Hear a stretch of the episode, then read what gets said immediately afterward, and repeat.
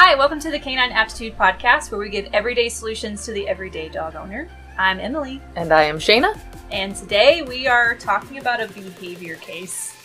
and that's all we're going to give you right Yeah. now.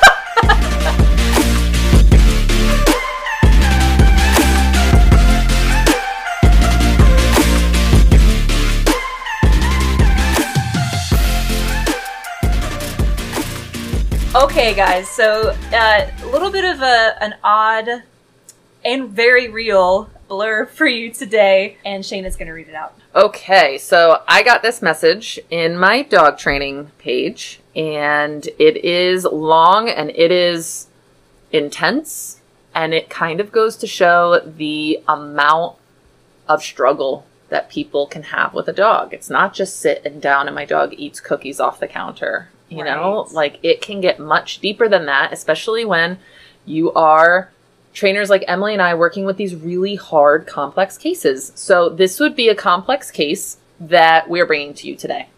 And what we're going to show you is not necessarily how an owner should handle it because these cases are can be so fragile and you have to do things in the right way and you really have to baby step it. So, what we're going to show you is the things that we would go through as trainers, what we're going to address first, why we'd address those things first, and what is important. What things do we need to pull out? What things do we need to go and delve into more? So, here we go. Hi from Australia. We need some urgent help with our newly rescued Great Dane. We're also moving in two weeks. He has separation anxiety and he barks and growls at my husband. My husband is out working more than he is home. I work also, but I'm mostly at home. I need to still be able to go out of the house to do things and need guidance in the best way possible to be a positive experience for him when I do leave. I am unsure of how severe it is yet because I've not left him for a period of time. He is very underweight, so we know this is going to be a journey with him. We have been in touch now with a behavior vet, but they can't do anything until next week, and now that my husband is home, he's barking a lot at him every time he moves or speaks. It infuriates me that these so called registered breeders would breed two Harlequin together with the result of this hearing impairments, possible vision isn't the best, and mental health issues. He's just not happy, bless him. I can't believe the previous owners were not honest about how bad it was and did nothing about it and not being able to leave the house is a massive issue. He needs meds. I'm not sure training would work until he's less of a stress head. Thanks, and I look forward to any resources or info you could send. Wow. Okay, so first of all, this situation that she's in right now, just like imagining putting yourself in her shoes, it is probably the most difficult thing to deal with a dog that A has separation anxiety, so you can't really leave. Right? And then B is growling at somebody that you love. Right. not to mention if there's other dogs in the home, that now you've got this brand new dog that's 100 pounds or more coming in, just literally turning your entire household upside down. Yeah. And you feel bad for this dog. Right. because clearly it needs help.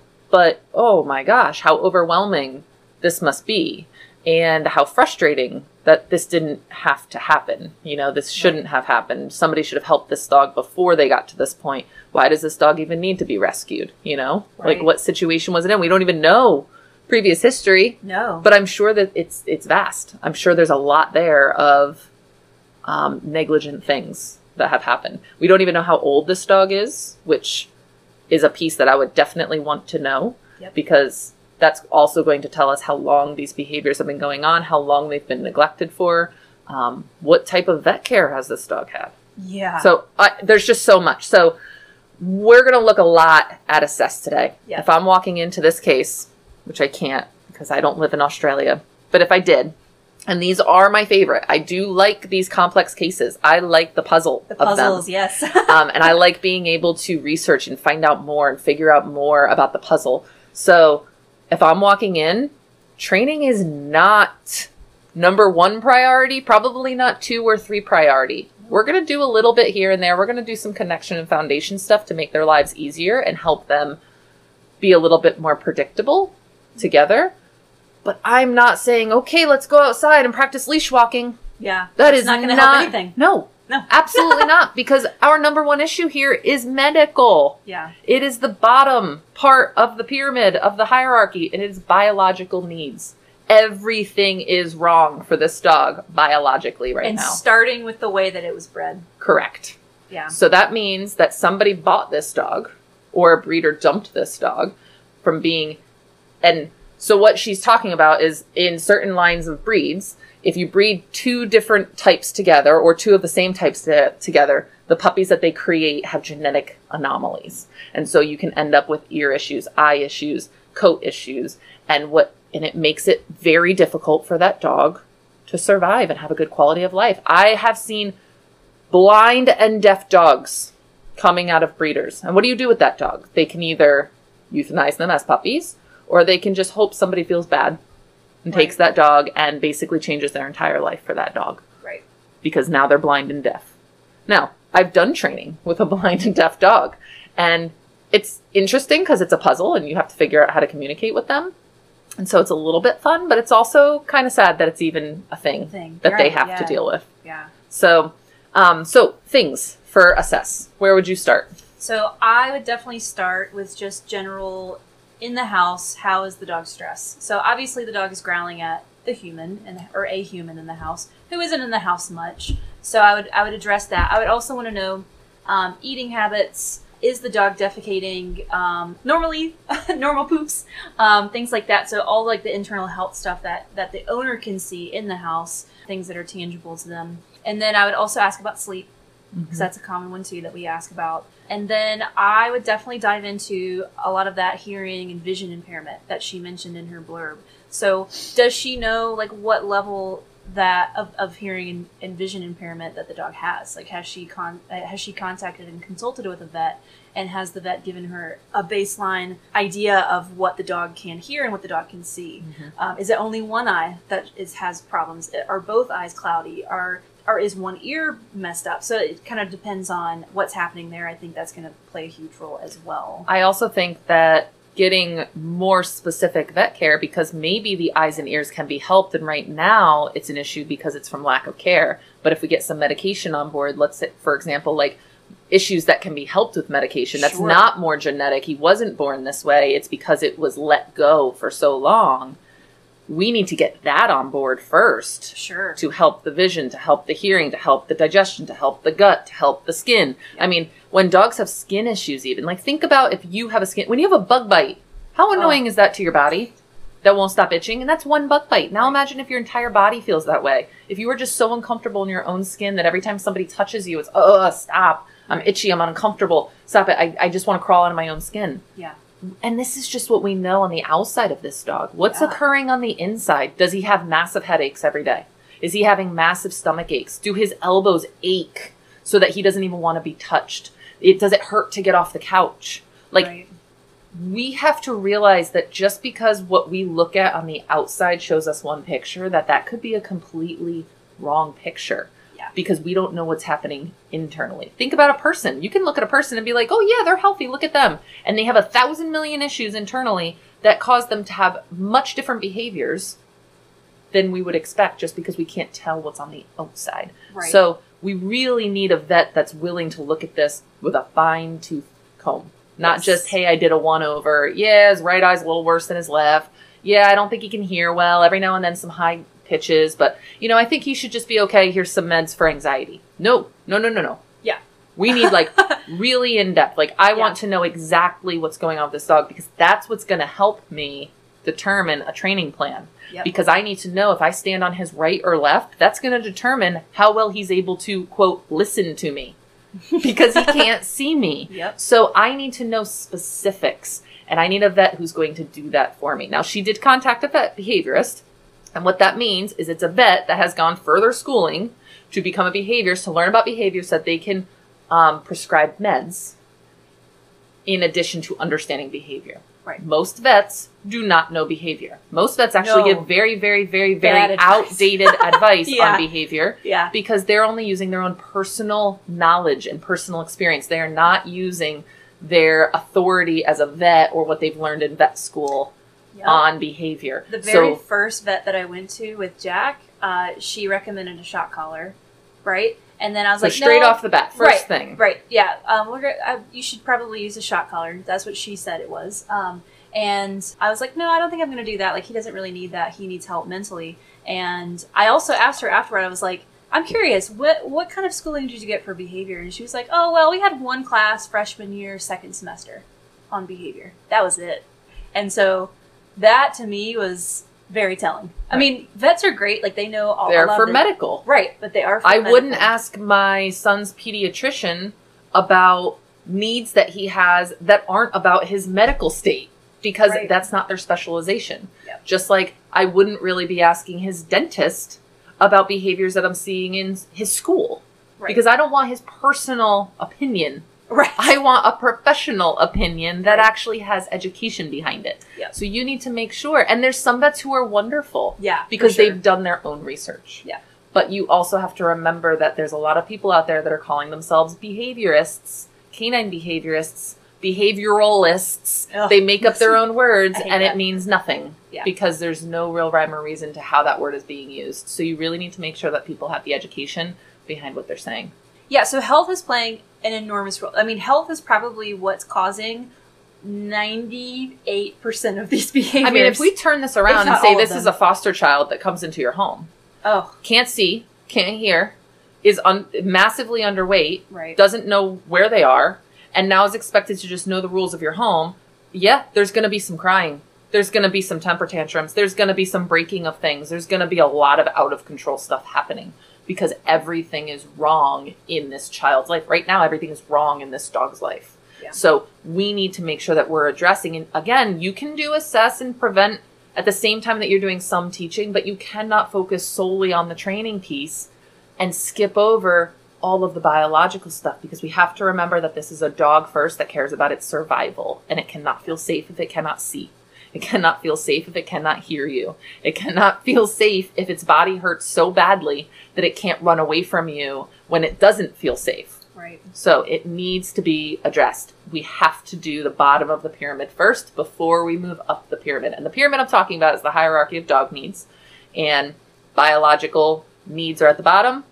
Then you have emotional needs, then you have social needs, and then you have training. Right. That's the last step. Right. Like look how high it is because Yeah. it doesn't matter. We can make a dog do stuff, but if the other stuff underneath is all out of whack, we're going to see that behavior fall apart because the dog's quality of life is not we're not meeting the needs that that dog has as just a being as just a living being we're not meeting its needs properly so that's first step with this dog we need blood work we need an ophthalmologist we need to really get this dog in and under really good care get a team we need Yeah, a team care uh, yep Love care it. team um, and then we also need to find out the breeder we need to go talk with them We sure do. We are not going to let that one slide. we need to have a conversation with them. We need to find the other puppies in the litter if this is a young dog. And we need to say, what other issues are these other puppies having? Are they not having any issues? Was this just a weird one off? Or are all of them having issues? Why? Where are the parents? We need to see where the line goes. You know, if this is a responsible, registered breeder, they're going to have tons of information for you. Yep. If this is not a responsible breeder, they're either not going to respond to you, they're going to get mad at you, and they're going to say, no, this is your problem. It's not mine. It has nothing to do with me Right. or they're going to talk to you and they're just going to say everything's fine i don't know what happened and they're going to play dumb Yep. so talking to the breeder it can go nowhere but at least they'll know people are starting to hold them accountable Yeah. So That's it- important. it needs I- to have a conversation That's not just with breeders too. That's with trainers, with vets. Like we need to hold people accountable for giving us shitty information, Mhm. um, or giving us shitty dogs, basically. Right. Um, so yeah, I uh, I definitely think that that's important. I also do think one of the things that I would set up or set out at the very beginning is expectations of this dog. yes Oh my gosh! So, and I think, and it would need to be tentative expectations because Sure. this dog could go one way or the other. It could be amazing. You get the dog fixed medically, and all of a sudden everything's amazing. And you're like, oh my god, it's the best dog ever. That Right. has happened before. Or you realize these issues are, are becoming massive, more and more massive. The more you dive into them, you're like, oh my gosh, and he has this, and he has a thyroid issue, and his his kidney is half the size it's supposed to be. Like all these internal issues that again come from the breeding part right, and we're realizing okay now we need to look even further into quality of life yeah, is it fair to keep this dog dealing with all of these issues that are going to cause behavior problems that are going to cause it to not have a social life not have emotional connections because it's it's struggling so badly with its medical needs So yeah, setting those expectations up front, I think, is going to be really important for that as well. I do love the fact that she already has a vet behaviorist uh, set in stone. Like as far as she's going to go talk to them, I think that's a really good step that she's taking there. She's Um, already looking at nutrition. Yep. She's already looking at empathy. Like this is a really crappy situation for him. Like Right. this isn't like, oh, poor me, my household is being turned upside down. This is wow, this dog is struggling and I need to help him. Right. So I love how much empathy we're seeing from her in just this little blurb. Right. This is not a give me tips gal. right. This is a I need help and I need professional help. So yeah, I think that's great. I would probably assess the dog and the husband a little bit more. Yeah. I want to see if it's voice related, if it's if it's movement related, if it's just because it's a strange person, and if we build a relationship, does so on the first day is it tough, but then as they build the relationship, the second and third and fourth day are, are easy and he's good. Right. But it's when he leaves again and comes back that's the issue. Is it that change in the environment, or is it specifically men in general? Right. Is it men with hats? Is it big men, small men? Like, what exactly are the triggers? Yeah. You know, we can just say it's my husband, but there could be a lot more to that. Yeah. So we would need to explore that for sure. And then I would also be looking at where is this dog's safe space? Where have they chosen as their safe space? Now, sometimes dogs choose safe spaces that we don't like because then they end up guarding those safe spaces Right. like our bed or a couch or a specific chair that's kind of right in the middle of the room and is really causing issues. But we want to make sure that there is a safe space that this dog has and create one if there's not. So, um, really assessing how the environment is set up and making sure that it's set up for this dog. I've even had um, my client that was had a blind and deaf dog. They did scent training. And you say, okay, scent training. They went one step further and they did all vertical surfaces had one scent and all horizontal surfaces had another scent. And so the dog knew as it navigated the house what type of thing was going to be coming up. So if it's a step, I know something horizontal is going to be there. If it's vertical, so they could go Oh to hotels gosh, with this dog. Crazy. I mean, normally you can't go anywhere new because Right. the dog doesn't know the environment, right? Mhm. They could go to hotels. They traveled with this dog, and I was like, "What? That's like really that cool. is so creative." Yeah. And they were like, "Yeah, as long as we we just bring our little bottle, whatever scent they used, and they just put it on like edges of beds, edges of walls, and edges of like tables, and it helped the dog navigate around things, knowing that that meant there was like a table or a corner or something that it needed to walk around." And she like, and I was just thinking, she's like, "Yeah, I just wipe down every so often. I wipe down like doorways." So that it knows like where the doorways are because it can tell by how strong the scent is Right. where in the doorway they are. And I was like, oh my gosh, like That's so this is cool. that's so cool. yeah. Um, yeah, super important too. Yeah, and I think another thing that I would assess is the separation anxiety. What does that look like? Is it separation anxiety? Or Right. is it isolation? Distress, anxiety, right. distress, or is it confinement anxiety? It doesn't sound like Mhm. this, they're creating him or anything like that, but um, could be a number of different uh, avenues that you could go down in that as well. So right. And if she determining the hasn't right, she Yeah. hasn't even left the dog yet, so maybe Right. it's not really separation anxiety. This behavior would be happening no matter who is there, Yeah. no matter what the environment is, because the dog just feels so out of control, has no foundation, no experiences, is scared out of its mind, and doesn't feel good on top of that. So Right. this could not even be separation anxiety. Sure.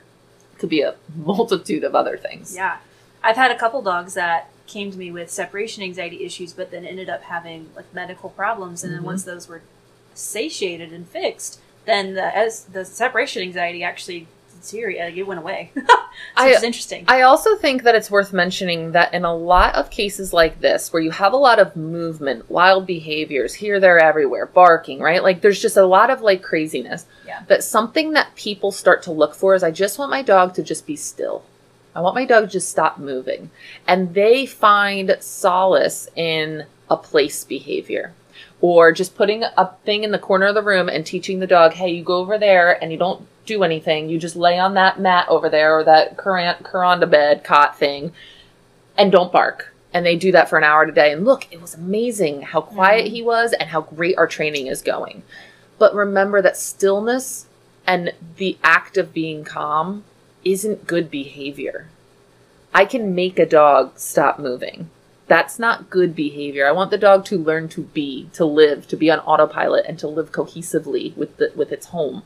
And that means the dog needs to be free. So if you have to continue to place your dog or put them on their cot over and over again for 90 minutes, 2 hours every time you cook because they can't function, yeah, that's that's mm, no. so I think it's worth mentioning like that would be one of the first line defenses for many trainers. Oh, well, we'll just teach them a really strong place behavior and then we'll have the husband walk in and out of the room. Done. Yeah. We'll fix that behavior in two seconds. But remember, it's not fixing the root of the issue.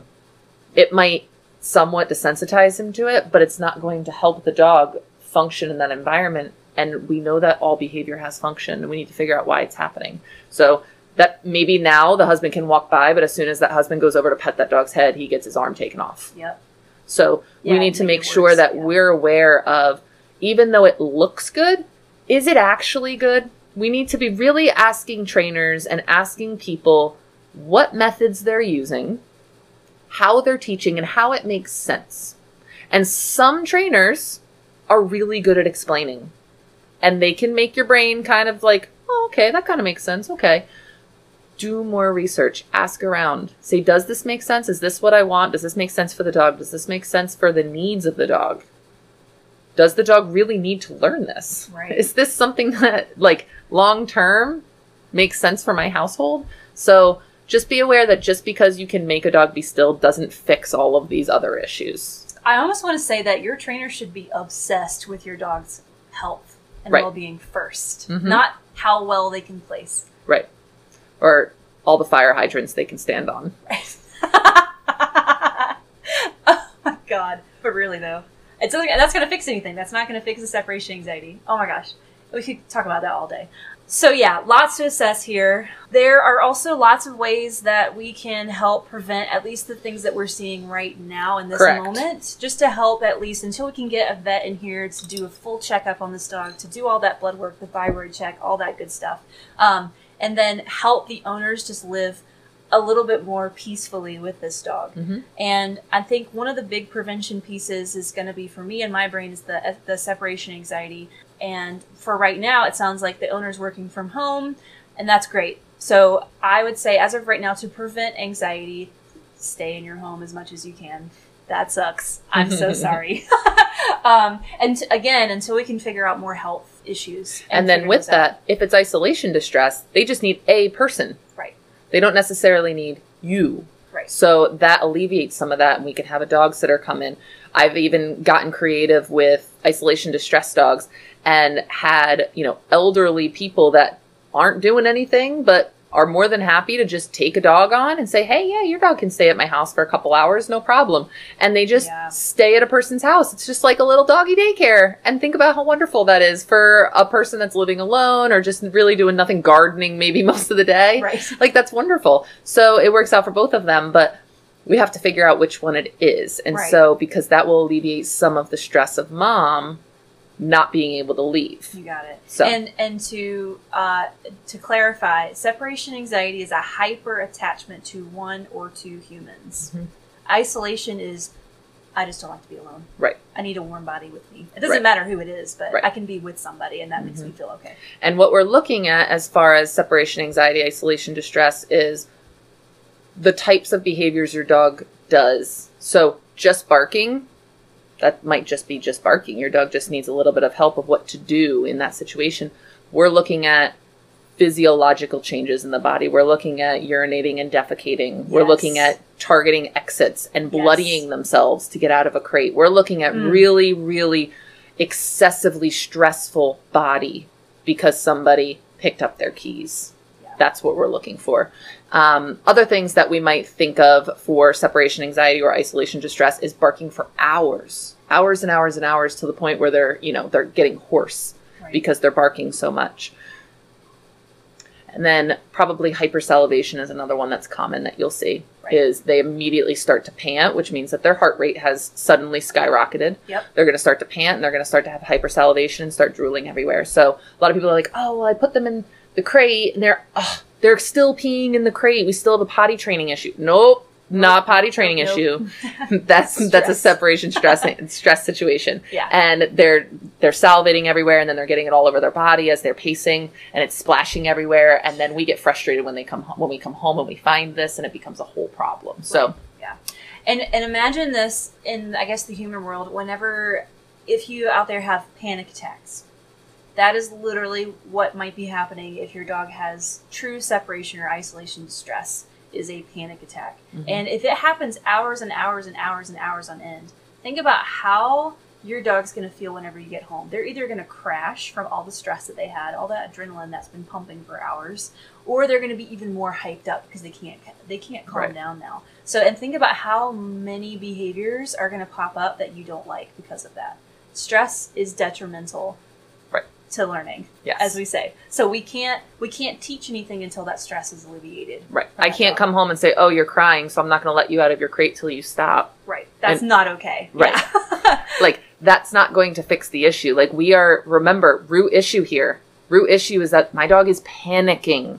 If a child was panicking, we wouldn't be like, "Hey, you got to work on that yourself and I'll come back when you're easier for me." I'll wait. yeah, I'll wait until you're more convenient for me. Right. No, our job is to guide and to teach and to help and support. Yep. Not ignore until it's convenient. Right. And there's actually been recent studies that have said letting babies cry it out is not Right?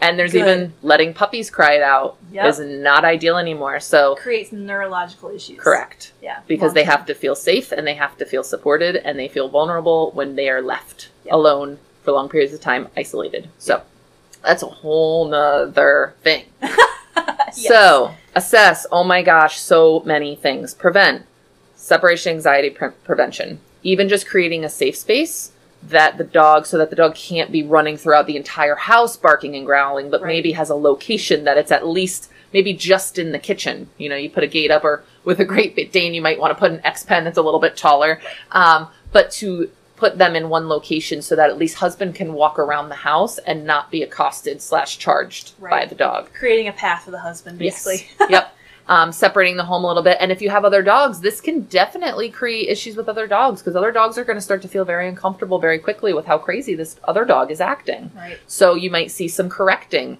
that then crazy dog is like, hey, I'm not down with that. I can't even see you. So I don't want you correcting me. So you might see some dog dog issues that will also need to be managed. So in this specific case, too, going back to the gates with dad, like creating a path, you may also because gates you can see through, so you may also have to put up a visual barrier. For me, I would probably say do your best to not have this dog see the dad as of right now. Yeah. Yeah. Um, and- Especially if he's not there all the time anyway. Right. Yeah. Yeah. Do your best to prevent that from happening in the first place. So, and even if that means like separating for a little bit, which sucks, like having to sleep in separate bedrooms or anything like that, but um, just temporarily until again we can figure out health issues and then we can start to uh, create more positive associations with this human. I also think that that would be very helpful because separating the dog would also naturally create a safe space for the dog. Yeah. So you're going to do two things at once. You're going to help the dog feel safer in this location that that is now smaller, that is more consistent, that is more predictable. Husband is not coming in and out on a whim without any warning. And when the dog goes out to potty or get enrichment or whatever, they're not coming into contact with a threat each time. Or maybe coming into a contact, which is almost worse, not knowing if it's going to be there. So separating some people think like oh well they're separated they're alone they're isolated or now i have to be isolated or that's unfair to leave them in the bedroom all day but think about how much safer a, a person or a dog that's panicking that's struggling having a small space is easier to manage and control and so it feels safer and once i feel safe here then we can open up my world a little bit Yep. but right now the whole house is scary we need to make sure to make it a little bit easier for this dog Yep, for sure. Another thing I want to throw in here is with this particular case, I would keep medications as far as like an anti-anxiety SSRI medication on my radar. I'm not saying like okay, yeah, you need to go ahead and start medications right now, but I would keep it on my radar. mm-hmm. Um, and if we started doing the prevention and the dog started getting better, great. If we started doing prevention and there was still like oddities and, and the dog is not really doing well or something else is happening or maybe the dog just plateaus, then Mhm. that would be a, a conversation to have with that vet behaviorist that she's going to see and talking about prescribing some anti-anxiety for this dog. because remember medication doesn't fix Correct. medication gives the dog enough room in their threshold to be able to learn.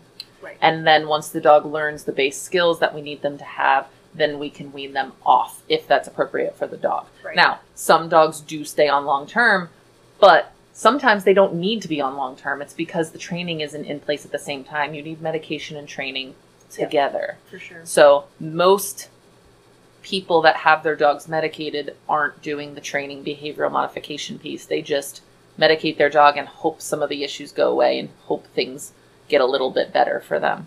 And then they say, "Oh, well it didn't work. They had a lot of side effects. It didn't work. We moved around to something else and then that didn't really work. He was still barking at dogs." Right. Well, because medication doesn't fix behavior, it just helps you teach them. Right. It helps lower their stress enough so that you can get some learning in there. Right. Gets them out of that reactive brain and Mhm. puts them into a learning brain instead. Correct. Yeah. Yep. So another thing that I would probably predict, and we this is not specifically laid out in the blurb, but I want to also know what type of exercise this dog gets. Does it go on walks, and on those walks, is it scared? Is it barking at other dogs? That would be another thing to prevent as well. Just to again, we're trying to prevent any kind of stressful reaction that this dog has. We want to slow moment. down this Yep. dog's world. We want to, whoa, take a breath. We need to go Everything is retreat. out of control. yes. Like this dog needs a full decompression stress vacation. Right. And that means we manage a ton, we give them safe spaces, we give them some mental enrichment, we do limited walks, we make sure that everything is as as possible, just Yeah. really low key. We might go out in the backyard. We do a little bit of walking. Maybe if there, if the dog has a lot of energy and wants to do it, maybe a little bit of low jumping over some broomsticks. Like you can do some enrichment that involves physical activity that Sure. not walking five miles there and five miles back or jumping into the lake. It doesn't have to be these, you know, weekend warrior type activities. It can just be some pretty low key physical exercise that involves some mental enrichment. So this dog just needs time right now. Just needs time to acclimate, time to get things figured out. And right now, behaviors last. Like it really is not. And we can do some things. We can do some hand feeding. We can do some puzzle toys. We can do some find it in the grass and then you move away from them and they come catch up with you and you feed them at your side. Right. That's a great behavior for teaching a dog to recall to you, to come find your side. It's great foundation for leash walking, but think about how simple it is. Your dog is just moving to eat food and then moving to come back to you for more food. Like this is a super simple behavior for a dog that they might love to do, especially a dog that's following their nose because can't see well, can't hear well right. But it's Yeah. very connecting with the owner. So we can do easy things like that, sure, with their food that we know they're going to want, but training, heeling, loose leash walking, reactivity on walks with other dogs, those things are not on my radar right now. Yep. Until a lot of these other things go away. So Sure. when I'm looking at these complex cases, that biological needs part is high priority until it smooths out, until things feel more controlled. Once they're more controlled, then all of those little connection things that we've been doing, now we can start increasing them and making them a little bit harder and challenging and start adding some distractions to it. Right. But until those medical needs are met, until those unmet needs are fixed, we can't do that. I could force it, sure. Yeah. I could force a dog to go walk and hold them on a six foot leash or put tools and collars and whatever's on them and make them walk at a heel.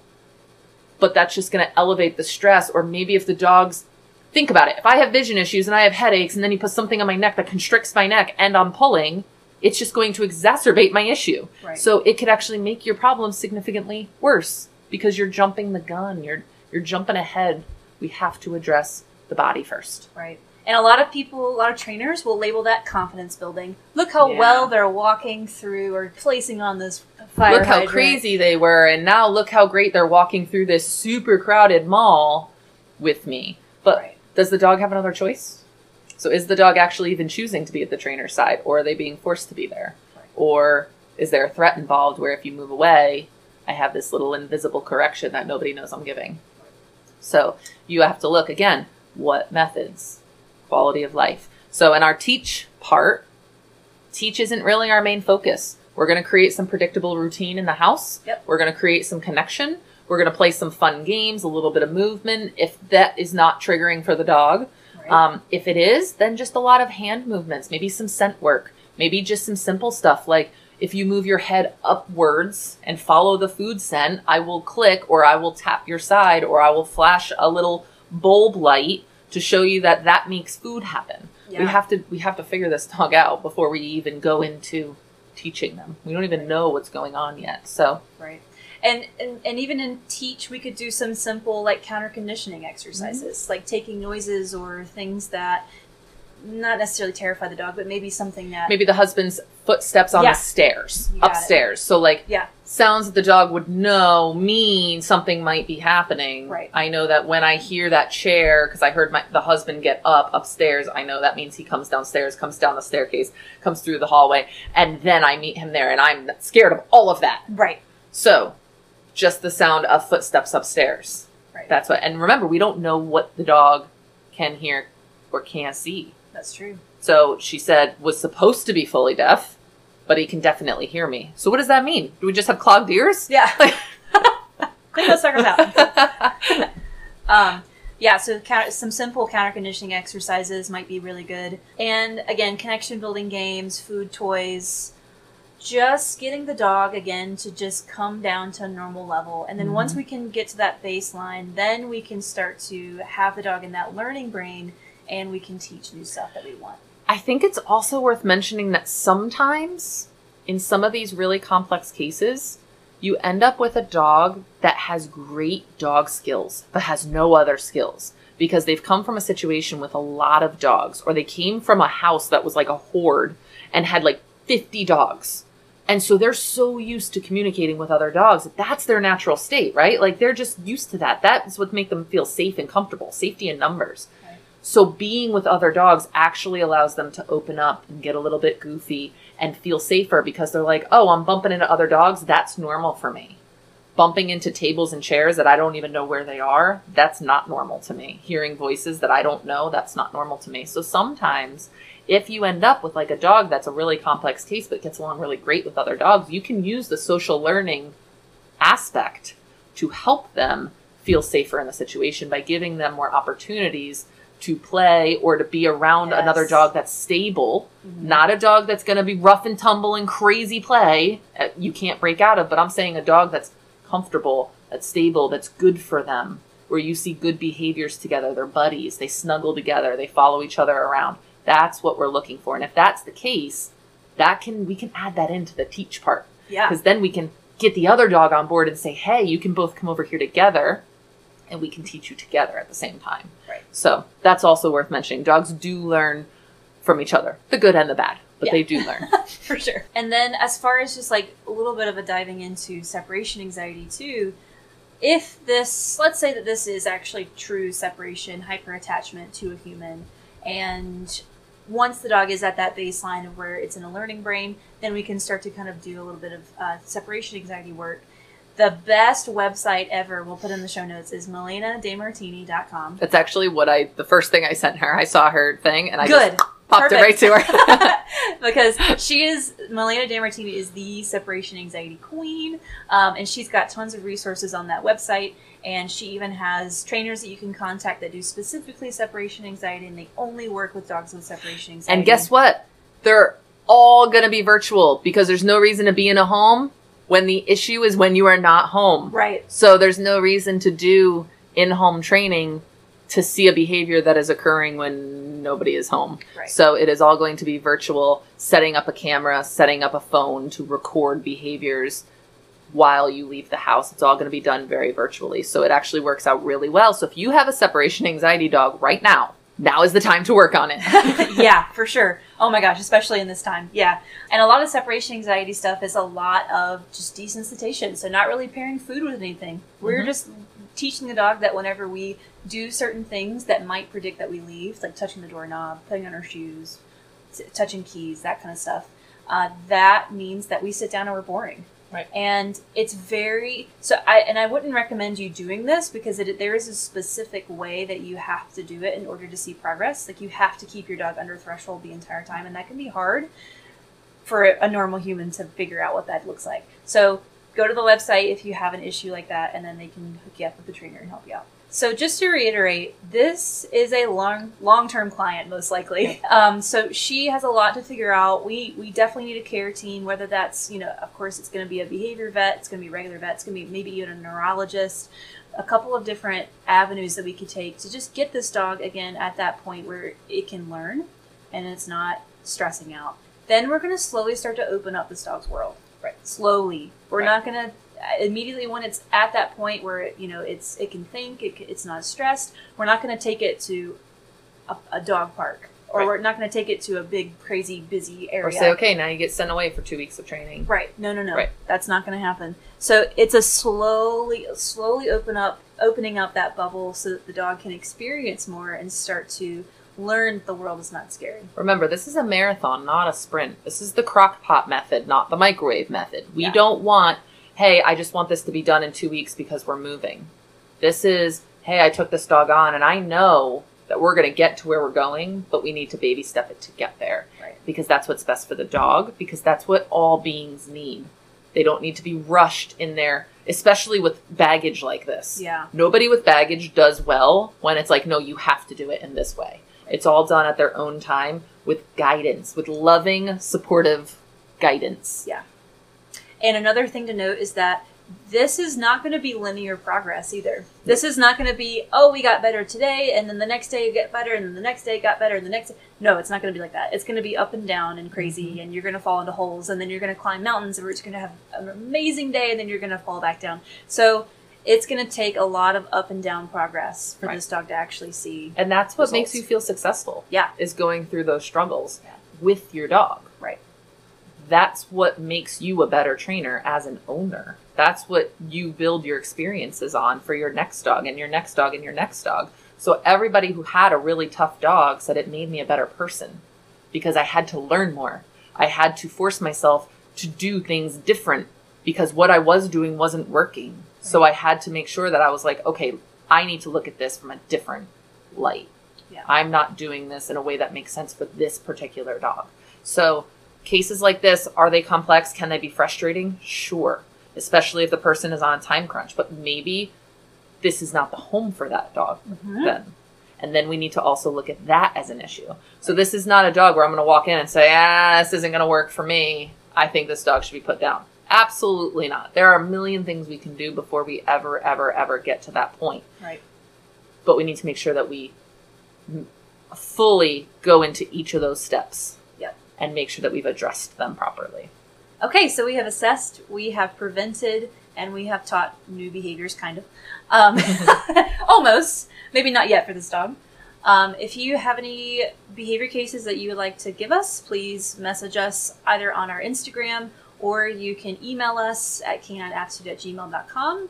And if you like our podcast, give us a five star rating. We would love to hear from you. Um, we are we have lots of really in, like amazing plans for future episodes. So if you have any suggestions about some IQ boosts or if you have anything that you'd like to hear, let us know.